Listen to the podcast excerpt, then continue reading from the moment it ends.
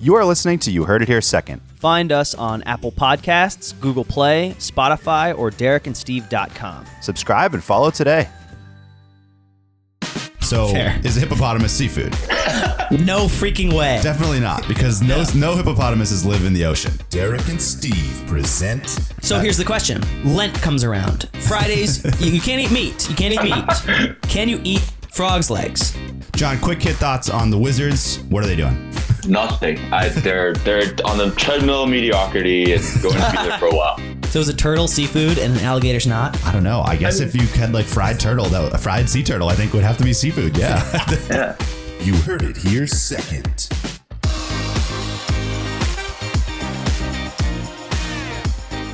Hello and welcome to episode 126 of You Heard It Here Second. I am Steve alongside Derek. Derek. Should the back of your knee be called a knee pit? Steve, what's going on? Why'd you just ask me about... You could not do it.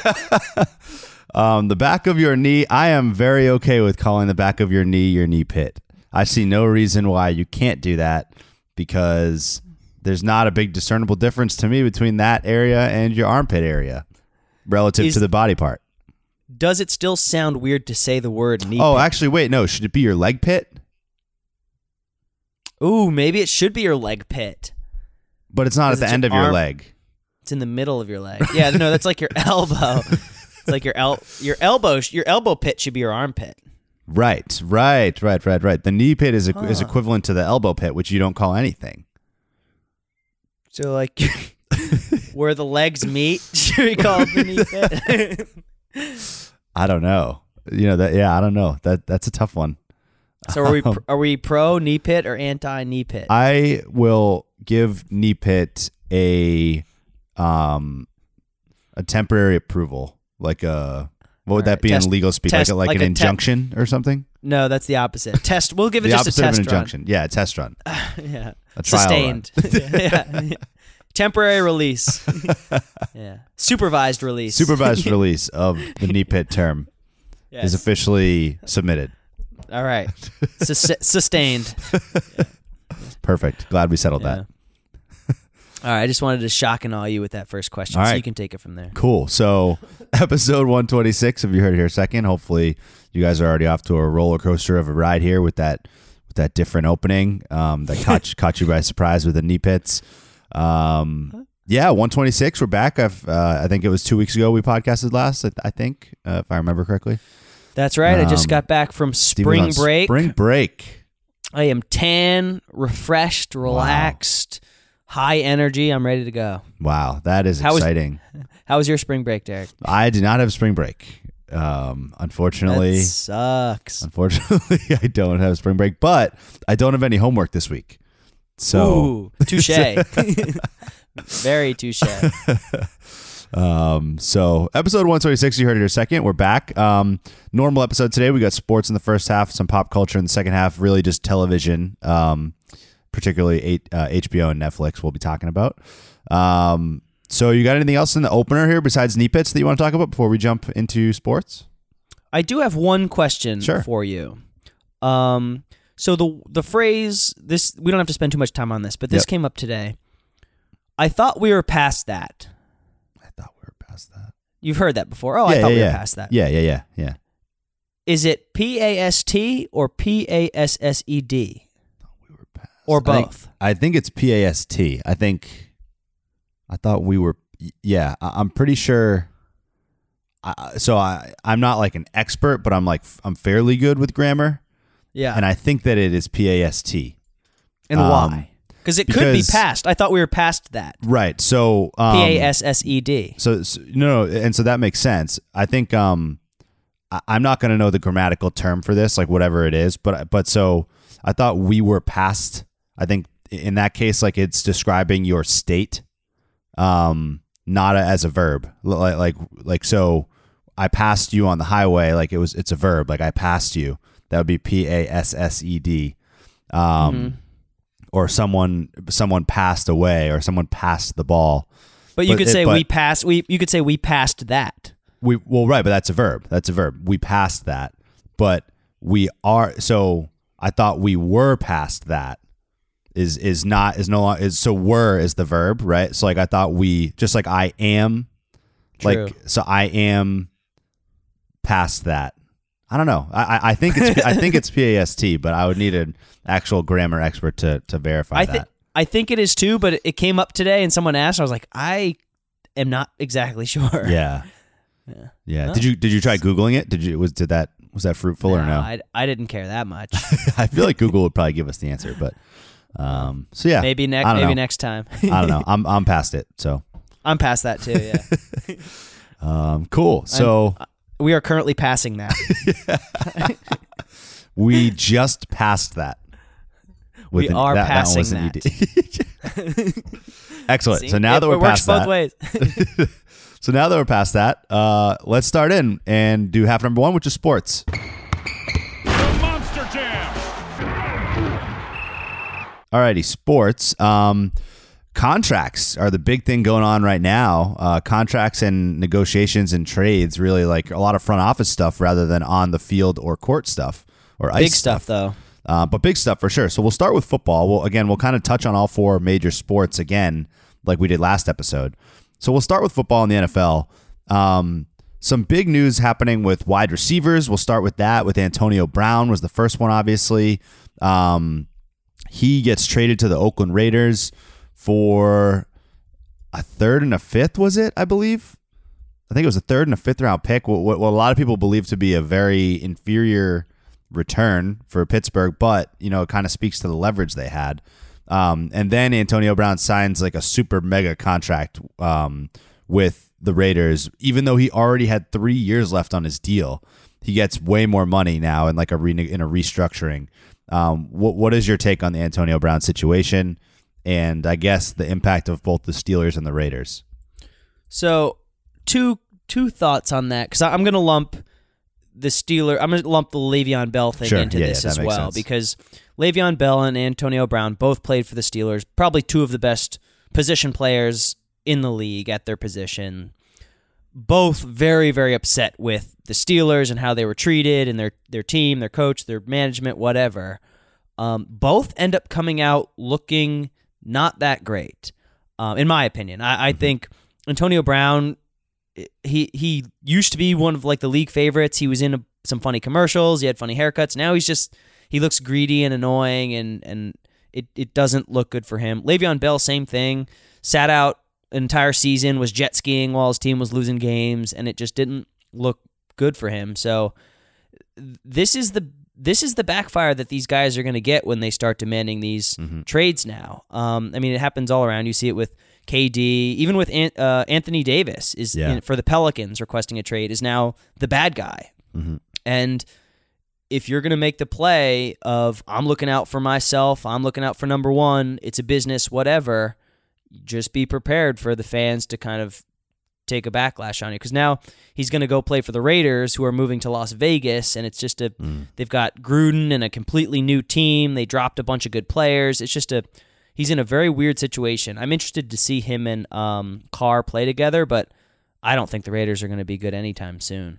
Yeah, your thoughts? No, so as far as the Raiders go, I agree. I think the Raiders are not – this is not I don't like the move for the Raiders. I just think that – I don't think they're ready to be a contender, you know, and I just think pouring more money into this Antonio Brown situation. I think, like you said, looking like the bad guy – I fall somewhere in the middle on Le'Veon. You know, like we talked before about the Le'Veon situation and how I think that now I wouldn't act the way Le'Veon did, but I think that he's a lot more justified than Antonio Brown. I've been trying to figure out why Antonio Brown's unhappy, and I don't know the answer. But yeah, like same. Antonio Brown has a big contract. He's the top like fantasy football producer for every year. He was a featured weapon on a consistently contending team in one of the most storied franchises in the league. Like I can't pinpoint why Antonio Brown was unhappy. I really can't. And so that's part of it for me that like shows, you know, I see, like you said, there's a perception that comes with being the player that forces his way somewhere. And what we're seeing in the modern day, and this really applies in the NBA and the NFL, is that these type of things are getting applauded by former players like everywhere. Like the former players are like, good for him. Like he got his worth and got what he deserved. And like, and I really feel the need to like strike a balance in this kind of situation somewhere, because I agree with what players, where they're coming from, because you can't just like, we don't want ownership and management and the billionaires to have all the power all the time. You know, that's not like players are totally right to stand up for some things.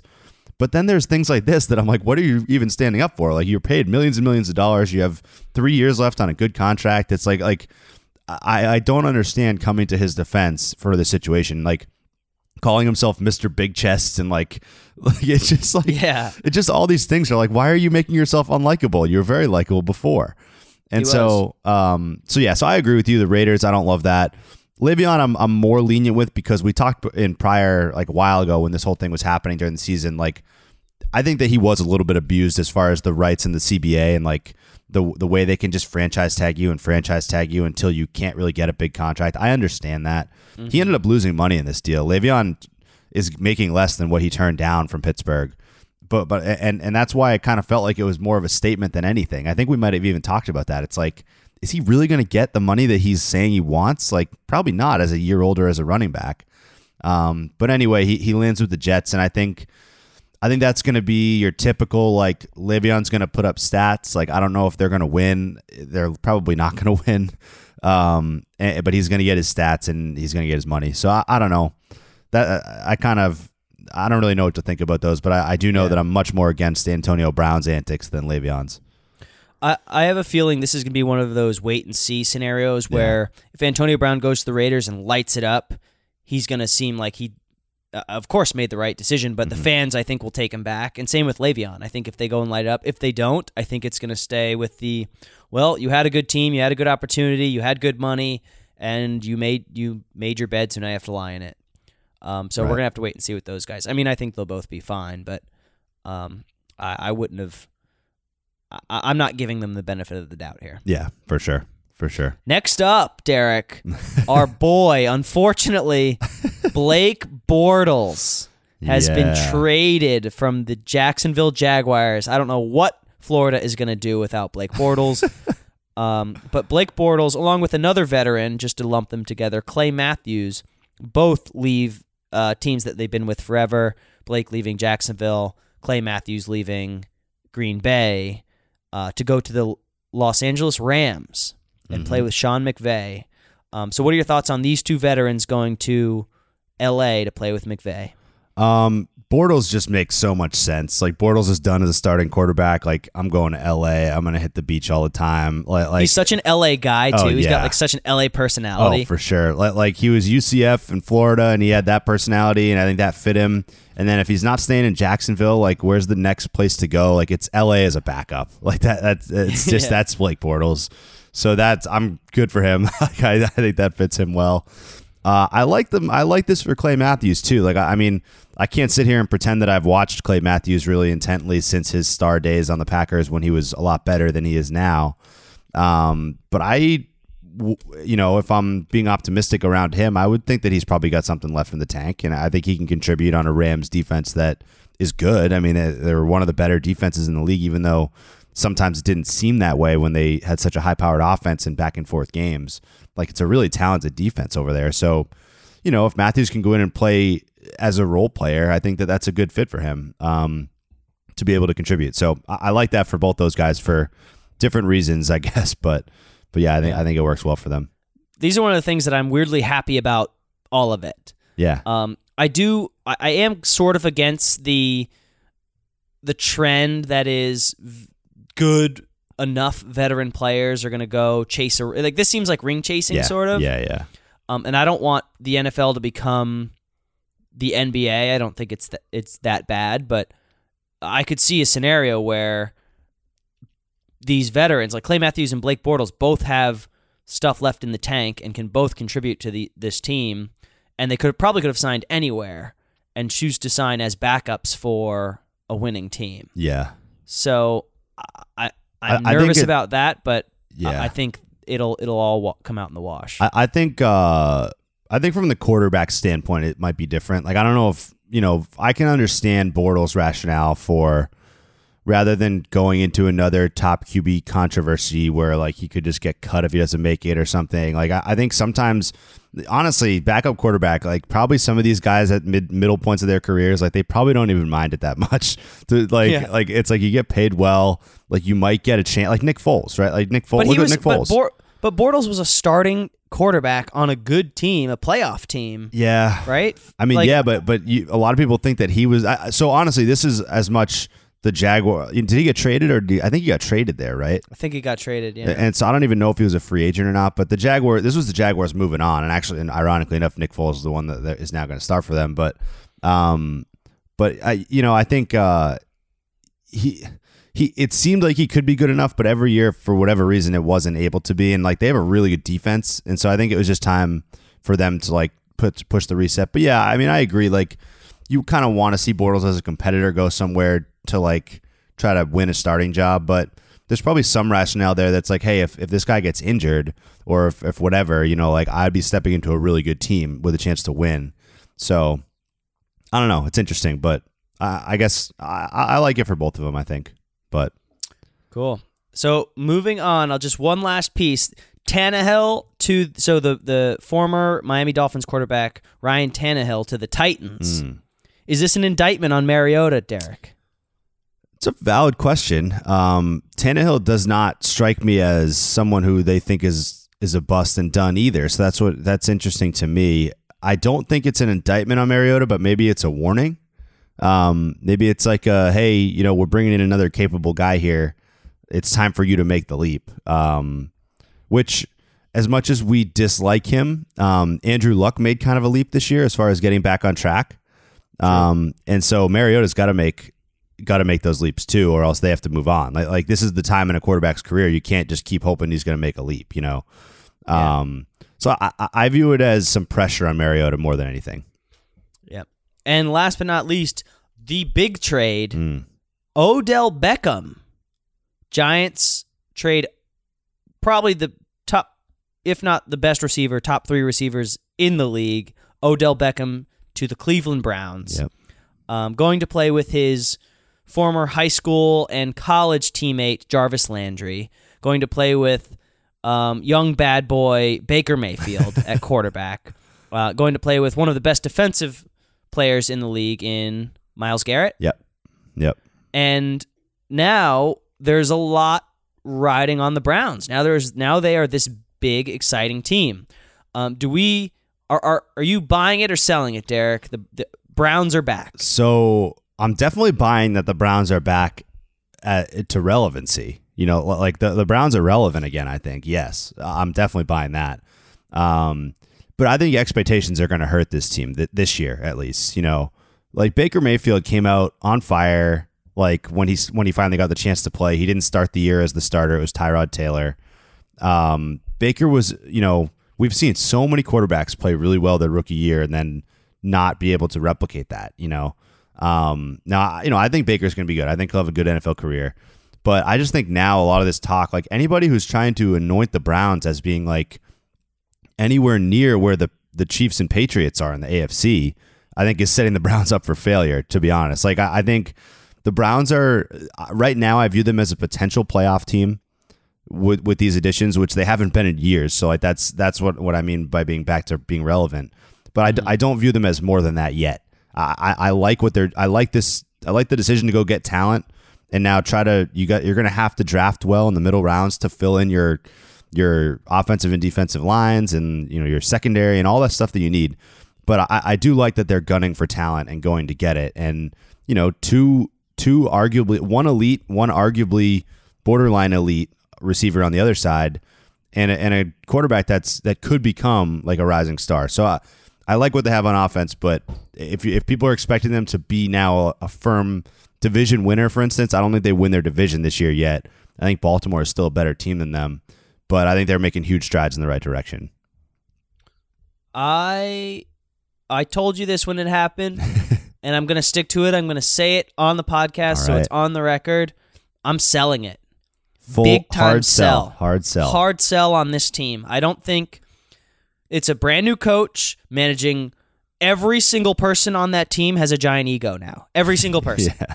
it's unless you're Steve Kerr and you can manage the Warriors, I don't think this guy's going to have it in him to manage three psychopaths on offense and a guy who got suspended for beating up a woman.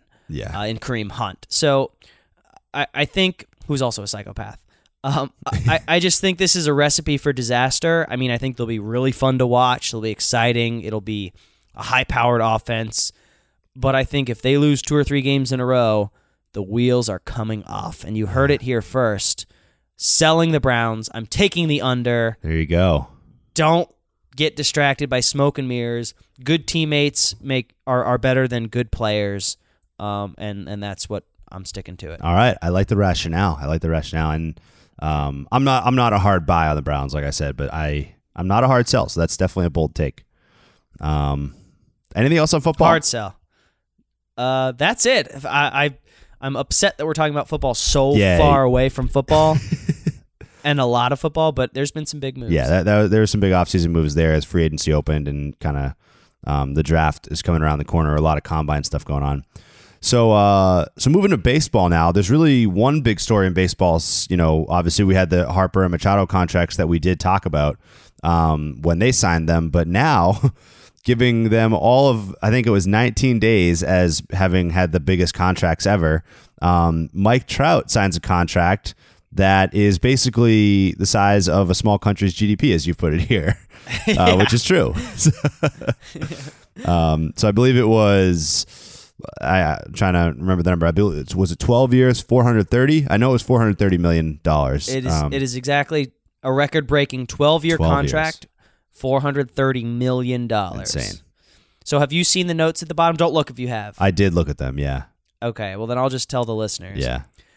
That means Mike Trout, this baseball player, every regular season game he plays in, he's going to make for the rest of his life.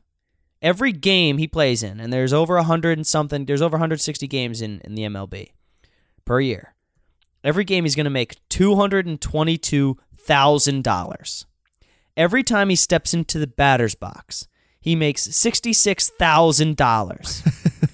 Every time he sees a pitch in the MLB, every time someone pitches to Mike Trout will make $1,700 for the next 12 years. So every ball he takes in the dirt, $1,700. Every foul ball, $1,700. Every hit by pitch, $1,700. Every intentional walk, $1,700. And then whatever the difference is, add it up to $67,000 for the rest of the at-bat, and then that's what he'll get. It's so much money. It's stupid money, and I don't know what to think about it. It's hard to comprehend, and I need you to help me grasp it. All right, I'll help you grasp it. Please help me. I'm going to help you grasp it based on Twitter. So I saw you know Big Cat of Barstool Sports. He retweeted a Darren. Do you know Darren Rovell? Yeah. So he's like business sports guy. He always looks at the business side of stuff. So Big Cat retweeted this tweet saying, "Finally, I know what to think about this contract," which was obviously satire because Darren Rovell tweets this fact. He says $430 million, what Mike Trout's contract is. It says $458 million, what the U.S. government paid in current dollars for what became Arkansas, Alaska, Colorado, Iowa, Kansas, Missouri, Montana, Nebraska, Oklahoma, and parts of what became Louisiana, New Mexico, North Dakota, South Dakota, Texas, and Wyoming at the time of purchase. And my favorite tweet in this interaction is this just random guy that replied, but he says, quote, "Imagine being the guy at the water cooler tomorrow who bought a baseball player instead of 15 states. It's very true. No idea what to think. I mean, I will say one kind of good thing about this, or at least like a stabilizing thing about this contract, is that now, like, because I think that Harper and Machado were fallacies as far as setting the market. We talked about this. Like, is Bryce Harper the best player in baseball? No. Is Manny Machado the best player in baseball? No. Mike Trout is. So this is now the standard, you know. That's true. And this immediately brings everyone to the discussion points of Mookie Betts and Aaron Judge, you know, in the AL as far as the next guys that are going to be looking at big contracts. And I think now those discussions have a lot more merit as far as like where it's going to land, you know? Because when you were just comparing it to Harper and Machado, it's like, where do you fall with those guys? Like, you could make an argument that Mookie Betts is way more valuable than Bryce Harper. Like, cause like Bryce Harper hasn't like achieved the playoff success and everything else yet, you know? And so, you know, you could obviously, you know, it's different in baseball. Like Mike Trout obviously hasn't won in the playoffs either, but he's probably the greatest player of all time. So it's like, it's really intriguing in baseball how that works out, but the Angels are just locking him up and I respect them for that. And, it's an insane amount of money though. It's hard to comprehend. Especially in the landscape of other sports, like, don't come close to this. And that's what's kind of eye-opening about baseball. Like, amidst all the talk of like how baseball's like losing fans and stuff, well, there's enough money there to pay a guy $430 million. So like that's so like much that's like money. 4 NHL teams salary caps. Like, it's crazy. So yeah, I'm still trying to wrap my head around it. I like your point that Mike Trout is objectively the best player in baseball, and that should be like the cap. Like, he's basically the cap. Like, okay, we've reached our limit, yeah. And it's Mike Trout, and it's $430 right. million for 12 Well, exactly. Years. It gives a little clarity as far as like, because again, like Mookie Betts is the one that around in my, you know, Twitter feeds and stuff like that's what's being discussed now is Mookie Betts, right? And it's like now there's a place you can, there's now a framework to start talking about what Mookie Betts will make. There wasn't when Harper and Machado signed, because it's like, well, you know, because like we said, most people would say the reigning Mookie Betts being the reigning MVP, having just won the World Series, like, and being a perennial MVP candidate most years since he's been in his prime, you know, you're going to make more than Harper and Machado, but how much more? You know, now those guys made 300 something million. And so now I think Trout sets the upper limit of that as far as at least what annual value is. So the only way you're going to make more than Trout now is if you sign like a 15-year deal, because there's no way that you're going to give someone more money than Mike Trout at this point. He's just been so elite for so many years. So for so many years into his early prime still. He's only like 26, I think, 27 maybe. Does Mike Trout have the cushiest gig in all of the world? Oh yeah. Oh, for sure. Not only does everyone love him, he gets to play in LA. He gets to play in LA where there's no pressure to win.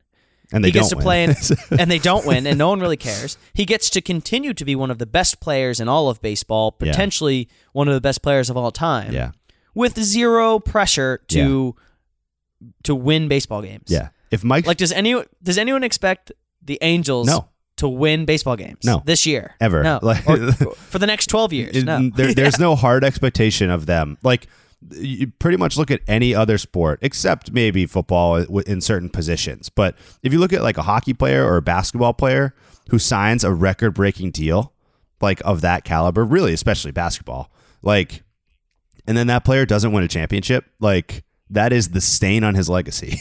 You know what I mean? Or even look at Bryce Harper though. Even Bryce Harper's like, people are, he that's can't true. Win games, this, that, and Mike Trout's just like, I'll take 100 million more, and I'll just chill in LA for a couple more years. It's true. I think Bryce Harper brings it on a lot himself because of his personality, but like I think that's what draws criticism. But like it is hilarious because Mike Trout has won 0 playoff games in his career, like but no one blames him for that because and rightfully so, because baseball is not a sport that you can win by yourself, you know. Like, numbers tell the story in baseball. It's not like in basketball. Like, if James Harden never wins a championship, right? People will be like, "Yeah, well, that was awesome. He scored 36 points a game, but like, was that what he should have been doing? Because they didn't win, right? There's no argument in baseball. It's like, oh, well, Mike Trout hit 350, but should he have hit 350? Like, no, of course he should have hit 350. It's baseball. So he's got it made. I mean, it really is. It's crazy. I love him.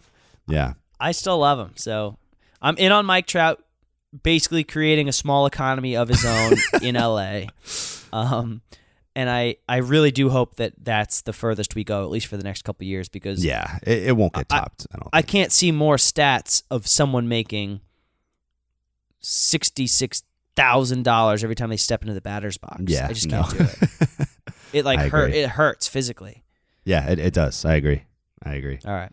Any last thoughts on Mike Trout? No, I don't think so. So a lot of money. All right. A lot of money. All right. Just barely going to touch on this because it hasn't started. It starts tomorrow. Yeah. Actually, if you're listening to it, probably today at noon. March Madness. What do we want to talk about? We're not going to spend a lot of time because no, we're not going to go through the bracket or anything. I don't know. Plenty of podcasts that'll do that. But just give me your quick thoughts on March Madness this year. My first thoughts. First time in a while. I'm always a defender of the ACC being. That's where BC is, and like, you know, I just the ACC is the best basketball conference, and I think that people, you want to see them get the credit for that. ACC might be a little overrated in this tournament. Three number one seeds is kind of nuts for one conference. And so I think, you know, Virginia to me, like, I don't know. It's hard for me to pick which one's not a number one. You know, Duke and UNC have been elite all season, but I don't know. I think there's a lot of pressure on those teams in the ACC, all being number one seeds, all three of them. I wouldn't be surprised to see one stumble. I wouldn't be surprised to see them all make the Final Four. So it's like, that's interesting. But otherwise, you know, I just have to be honest. I don't watch a lot of college basketball. I say it every year. Like, I can't look at this bracket and like know who the upsets are going to be. No, you know, I don't know. I don't really know that stuff. I don't know. What are your thoughts? I'm the same way. You know me, I'm not a huge March Madness proponent. I think there's a lot of smoke and mirrors, and allowing half these teams in is a complete farce. Yeah. However, I am going to give you my upset pick. Okay. I'm going to give you my number. I'm going to give you my 16 seed that will make a run. Okay, you ready? Hear it. Yeah, let's hear it. Iona College from New Rochelle, New York. Wow. They will be, and to kind of go off your point, they will beat UNC in the first round. They will beat whoever they play in the second round. Maybe, and then they'll be the Cinderella team and maybe win the third game. Wow. That's the Iona. I-O-N-A. Wow. I-O-N-A. Yeah. The Gales. The Iona Gales. So you don't think they're getting to the Final Four, but Elite Eight? I think, well, no, that's obviously, I don't think anything's going to happen. Elite Eight's the cap. Yeah. Exactly. My hottest take, long shot hot take, Iona. Wow, all right. Both of my parents went to Iona in New Rochelle, and I've watched a considerable amount of, relative to the college basketball I watch every year, I watched more Iona just because they were on and my parents like to watch them. They're a good basketball team. All right. They're a good basketball team. Playing against bad basketball teams, but I don't know. I don't think UNC's as good as everyone thinks they are. I don't think, you're right, the ACC's not as good as everyone thinks they are. I think it's a lot of hype surrounding some players in the ACC, rather than actual. And a lot of it's rightful, you know. Like, I mean, this time of year it is damn hard to match up against Zion Williamson, but I think a lot of the hype. I think the hype could come back to bite one of these teams at some point. I just don't know if it's going to be an early upset or not, but. So yeah, are you gonna watch the games during work tomorrow? You know, I think I'm gonna scoreboard watch, but I don't think I'm gonna watch them. Like, I don't know. I've kind of outgrown like needing to watch every second of what's going on, you know, and be so obsessed with the brackets and stuff. Like, I'll watch them at night and stuff, and I'll keep an eye on them. But I don't think I'm gonna, unless I got nothing to do at work, I'm probably not gonna pull it up and watch it, to be honest. Yeah, the older person in me has realized that I shouldn't do stuff I'm not good at. especially like pay money for it. Yeah. So I've been investing less and less. Oh yeah, I only do one bracket a year now. Yeah. So if I put in my $10 and hope I win, I'm not the guy who's betting the house on this bracket. So yeah. Or who's got seven brackets and is like, all right, well, I'm still in four of these, and then I need this team to win. And like, yeah, exactly. Yeah. Like trying to pay off loans by getting a perfect bracket. Yeah. By the way, every year, by the bracket statistics blow my mind every year, even though I hear them every year. Like that there are 9.2 quintillion combinations for a bracket still blows my mind. There's only 64 teams. Like, yeah. Like I saw a fact today with that number. There's literally 9.2 quintillion combinations. If you filled out a unique bracket every second, it would take you 292 billion years to get all the combinations. That's ridiculous to me. I don't believe it, but it's true. It's crazy. That's why it's so hard to get a perfect one, Derek. It's impossible. It's impossible. Which is crazy. Nothing's impossible. I think it's impossible. It's never impossible. I don't know if we're ever going to see it. We'll see. All right. But last but not least, NHL, the National Hockey League, have to make a note. The Lightning, for the first time, Tampa Bay brings home the President's Trophy. Is Derek, that their first one? Tell the people what they won. They won the President's Trophy.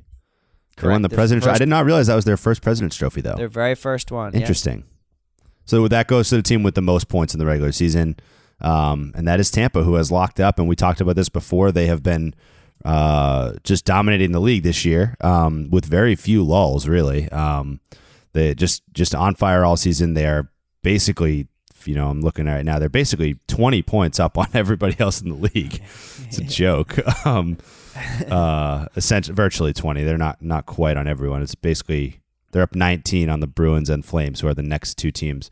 The Lightning have been dominant all season, and surprise, like we said multiple times now, like this Atlantic division for us is going to finish the way it has been for a long time. It's going to be Lightning, Bruins, Maple Leafs as the top three, which bodes well for a neutral fan if you're interested, because those are the first two rounds are going to be awesome.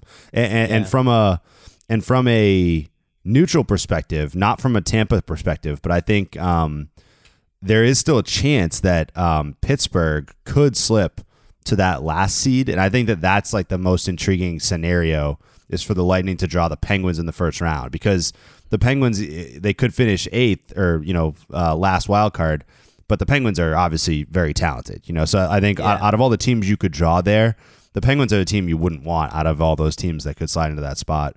So it's interesting. The NHL playoffs are awesome. Like even a heavily favored matchup could still be a very, very intense series. So it's going to be great.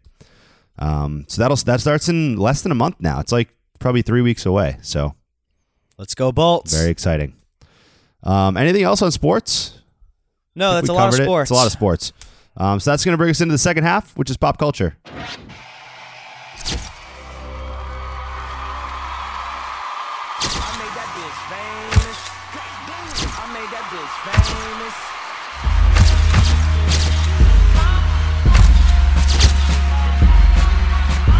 Alrighty, so pop culture. We're going to do two TV shows. One of them is a well-known, coming back for its third season, Stranger Things. Stranger Things obviously took the world by storm when it launched on Netflix with season 1. Season 2 was just as popular. Season 3, a new trailer came out. So I'm going to let you speak to this first. You saw it first and put it on here. What are your takeaways from the new Stranger Things trailer? The takeaways from the new Stranger Things trailer is that there are a lot of new strange things. There's a new monster. The douchebag brother guy from Stranger Things 2 is back. That's his name, right? I think his name's douchebag brother guy. That's what I thought. Yeah. I can't remember what his name is. It might be Steve. Is it? No. Steve's the good guy. No. I know who you're talking about. Billy? Is it Billy? No, it's not Billy. Is it Jonathan? I don't think it's Jonathan. Anyway, yeah, you know what I'm talking about. Yeah, it's the little redhead's older brother. Yeah, he's back. Douchebag's back. He's in the trailer. Official news: Eleven and Will are a thing. Oh, yeah, right. Yes, so Eleven and Will are officially together. They're holding hands. They're kissing. They're a little young to be kissing, but they're kissing in the trailer. Maybe it's like this, we almost died, we should kiss because it's going to be our first kiss type thing. But America's favorite couple is back. All the kids look way older. I know this was bound to happen, but it's still shocking when you see it. It's just one of those things. It's almost like Modern Family. Like when Luke hit puberty, you're like, oh my God, what happened to this show? So we're dangerously close to that, but I think they might still get away with it. So a lot of things to look forward to. Great trailer soundtrack. They had Teenage Wasteland by The Who playing in the background, a remix. Spectacular. Very excited. Derek, have you seen it?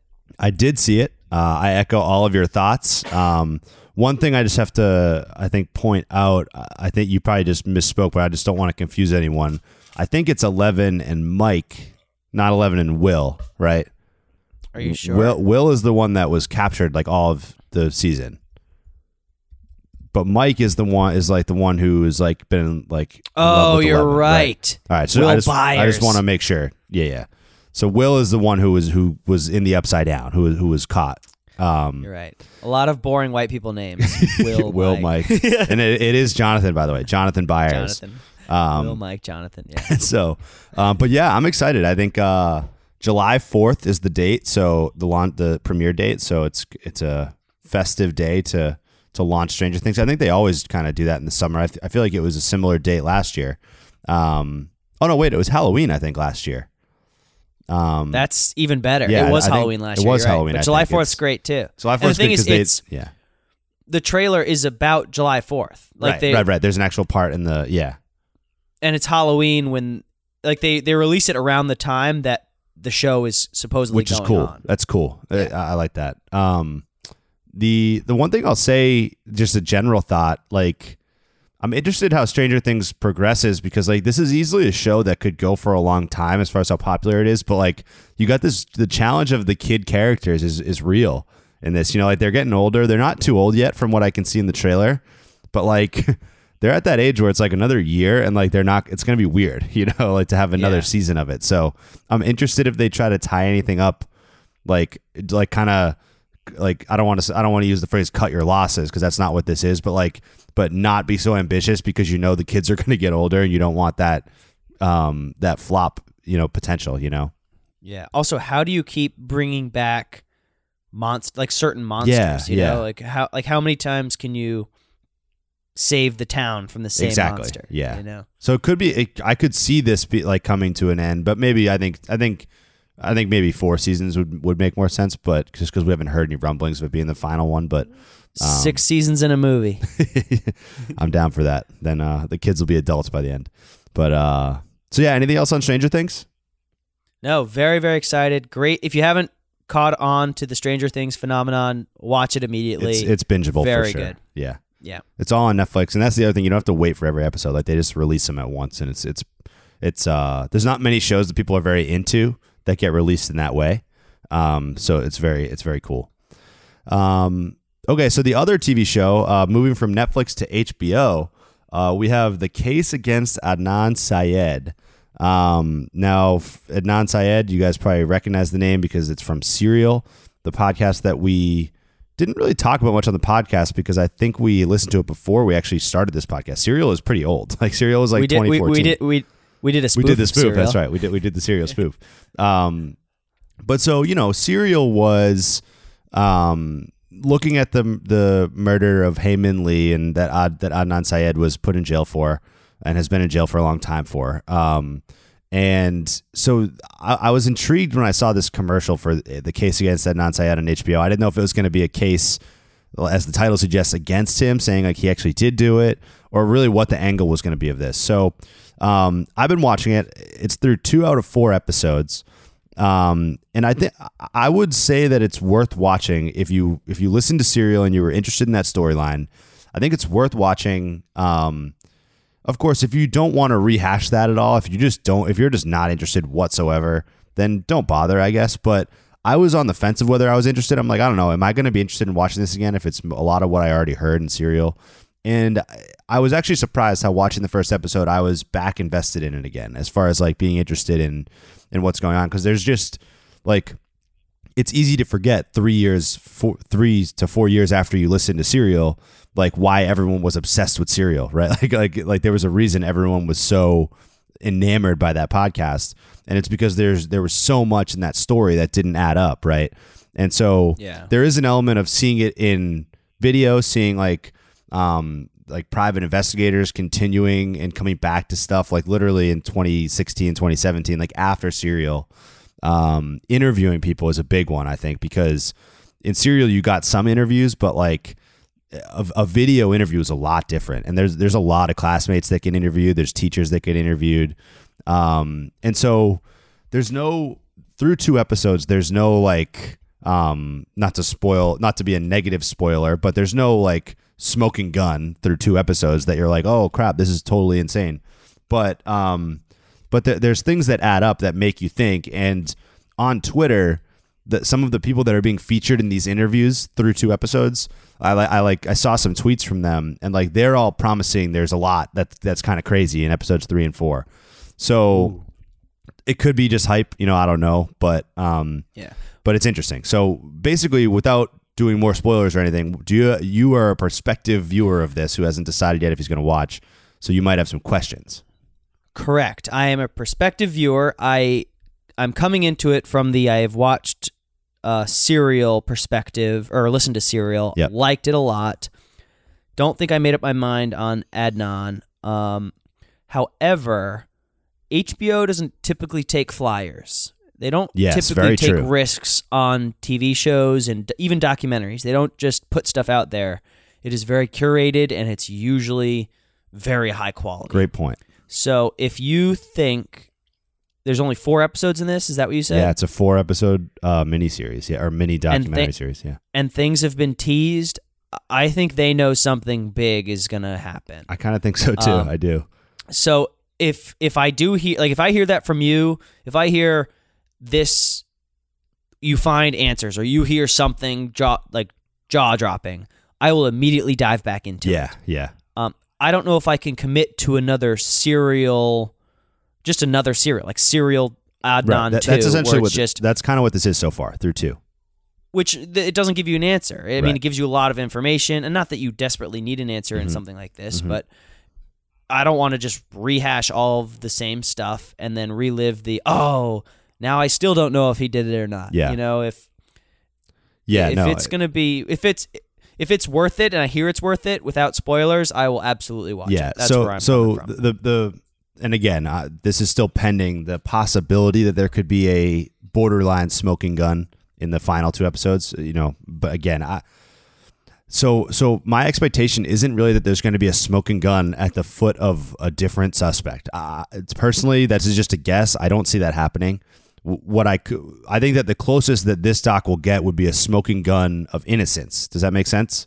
Yeah. Either way, a smoking gun of innocence. I could see this doc getting close to that based on its trajectory. I don't think I see a smoking gun of guilt, but I wouldn't rule it out either. The one thing I'll kind of tease about this documentary, the HBO version, that I think Serial, based through 2 episodes, I can safely say I think that Serial did a big disservice on this category is, and I don't remember how much of the details of the case you remember, but do you remember Jay Wilds? Remember that the character Jay, his friend who basically is the one who's eyewitness. He basically said is the one who testified that Adnan killed her. The Serial did not dive into Jay very much, and this documentary does. And it dives into a lot of stuff that makes Jay a very questionable character. And so one so this isn't really a spoiler, but just like a little mini spoiler. If you don't want to hear absolutely anything about the documentary, then skip past it. But they've basically found a lot of stuff that Jay has done in like the 20 years since this that are really suspect as far as like character goes, you know, and Serial didn't mention one thing of them. And they actually, in the HBO documentary, they actually say like why, they say like did anybody talk to Serial about this? And the investigators are like, yes, like we actually did ask Serial why they didn't cover this, and it was because Jay wasn't a suspect. Like Jay was not considered a suspect, and so that's kind of crazy. Like when that all comes down to it, because a lot of it has to do with like the way the police handled things and everything too. So it's very interesting. I would say, you know, this Sunday will be episode 3. I can give you the yes or no after that, as far as like, is this insane? Do you have to watch this? But so far it's interesting, especially if you were interested in the case for Serial and might want to revisit it. So, the verdict is supervised release for supervised release, our second of the day. Yes. Supervised release. So yeah, that's right. It on the case against Adnan. All right. So I'll let you supervise, you manage, make sure everything goes well. And if everything goes well with this HBO series and documentary, you let me know and I'll pull the trigger. Yeah. And it actually your point had actually somehow not occurred to me. Like when you said like HBO doesn't take flyers on stuff, I'm like, oh damn, you're right actually. So I've got now my expectations are higher, like just because of that statement you made. But yeah, so that's it. Anything else on pop culture? That's it for me. I got a final drive and then we'll wrap it up. All righty. So speaking of the final drive, you want to go first or you want to go second? think I'm going to go second. All right, you go second. I'll go first. So for me, my final drive is this little ridiculous snafu that I have had. So Steve, you filed your taxes on TurboTax. Is that correct? Yes, sir. I think I remember you talking about it, and it was super easy, and it's like cool, right? Like, and I agree, it is. It's like a very cool software. It's good. Yes. It's cool. It's easy. So I did that for the first time this year. Like, my family used to use an accountant to do the taxes for us, and we would pay her. And I'm like, you know what? Like, I'm going to try it myself this year. And so I did. It was easy. Submitted it. And a couple hours later after I submitted, I get a rejection that says IRS rejected the return. And I look at the details, and it says your birth date is incorrect. And I'm like, oh, that's weird.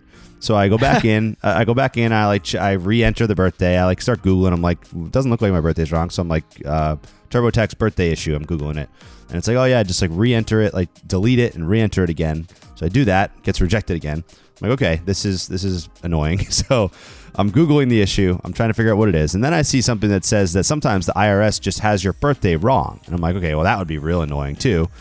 And so I go back and look at my past tax returns, which were e-filed as well. Like, they weren't filed by mail. So I'm like, all right, these were e-filed. So the birthday's got to be right. Because like I was reading, it's like the IRS like outdated software that like rejects the birthday if it's wrong. Mm-hmm. So my returns from the past several years. Now, my birthday is May 25th, 1991. I've just disclosed a piece of information about myself. And write that down. And my past tax returns had my birthday entered as 052591. That's what it said as in the date field. And TurboTax forces the full birth year, understandably so, on a tax return. Yeah. So it forces you to write 1991. And so because of that formatting mismatch, I'm getting rejected every time. So I call TurboTax and I'm like, can I just make it say 91 instead of 91, 1991? And they're like, nope, you can't do that. You have to call the IRS and get your birthday changed. So I call the IRS. I wait for an hour to get on the phone with the IRS. And I say, hey, like they pull up my file. I'm like, see how my birthday says 91? And they're like, yep. I'm like, I needed to say 1991 in order for my taxes to go through electronically. And the guy is like, hold on one moment. He pulls up a few things. And then he's like, oh, it looks like we had an internal error. And he's like, you're going to actually have to go to one of our field office locations to get this updated. No. And so he gives me the address for a Boston field office location that I have to go to get my birthday changed from 91 to 1991. And to cap it all off, I look up the hours, and they are open Monday to Friday, 9 to 4. Yikes. So I don't know where you apply to work there, by the way, because like I would love those hours. So that's my snafu. And so I had to mail my tax returns in because of this. I had to go to the post office and mail them. So sorry to hear that, Derek. So if you ever are in that scenario with TurboTax, just know that you're screwed. Don't even waste the time. Just mail them in. Wow. So that's that. So it's not TurboTax's fault. It's not TurboTax's fault. It's the IRS software, which is like a gazillion years old from what I Googled. Sure. And it does not handle any it would be very simple computer programming to be like, oh, this is the right birthday, even though it's, now that we're 1991. Okay. Is he born in 1891? Is he 127 years old? We could probably do a quick verification against that. So yes, there you go. But basically now I have to go to that office, get it updated. And then next year it should work in theory. So we'll see, but little interesting snafu with the IRS and tax returns. All right. So that's it. So my final drive this week is Barry on HBO. All right. So there's one season of Barry on HBO. It is Bill Hader from SNL. For those who don't know Bill Hader, he's the guy who does the New York's hottest club is chic. It has blah, blah. You know the guy who does that on SNL? Yeah, yeah. He plays a former hitman. And not a former hitman, a former Marine who is now a hitman. He goes to LA to do a hit, ends up getting into this acting class and starts to enjoy it. So now now he actually finds out he likes acting, even though he's really bad at it, but he's very good at trained killing. So he keeps having to pay the bills and he keeps having to kill people because he's good at it, but he what he really wants to do is act, mm-hmm. and he's bad at it. So it's this really dark comedy. It's classic HBO. There's a lot of death. There's a lot of cursing. There's a lot of blood, but it's weirdly funny. Bill Hader is hilarious. There's only 8 episodes, I think, in the first season. I do recommend it. It's not for everyone, I can tell you that right now, but it's very addicting because you're really rooting for this guy, and you can't tell if he's a good guy or a bad guy. He's just Barry. So Barry on HBO. Season 2 comes out April 7th, or maybe even early. No, March 31st is Season 2, Episode 1. So Season 2 comes out real soon, so if you want to catch up on a new HBO show, very well done. Really quick episodes. Funny, weird, dark.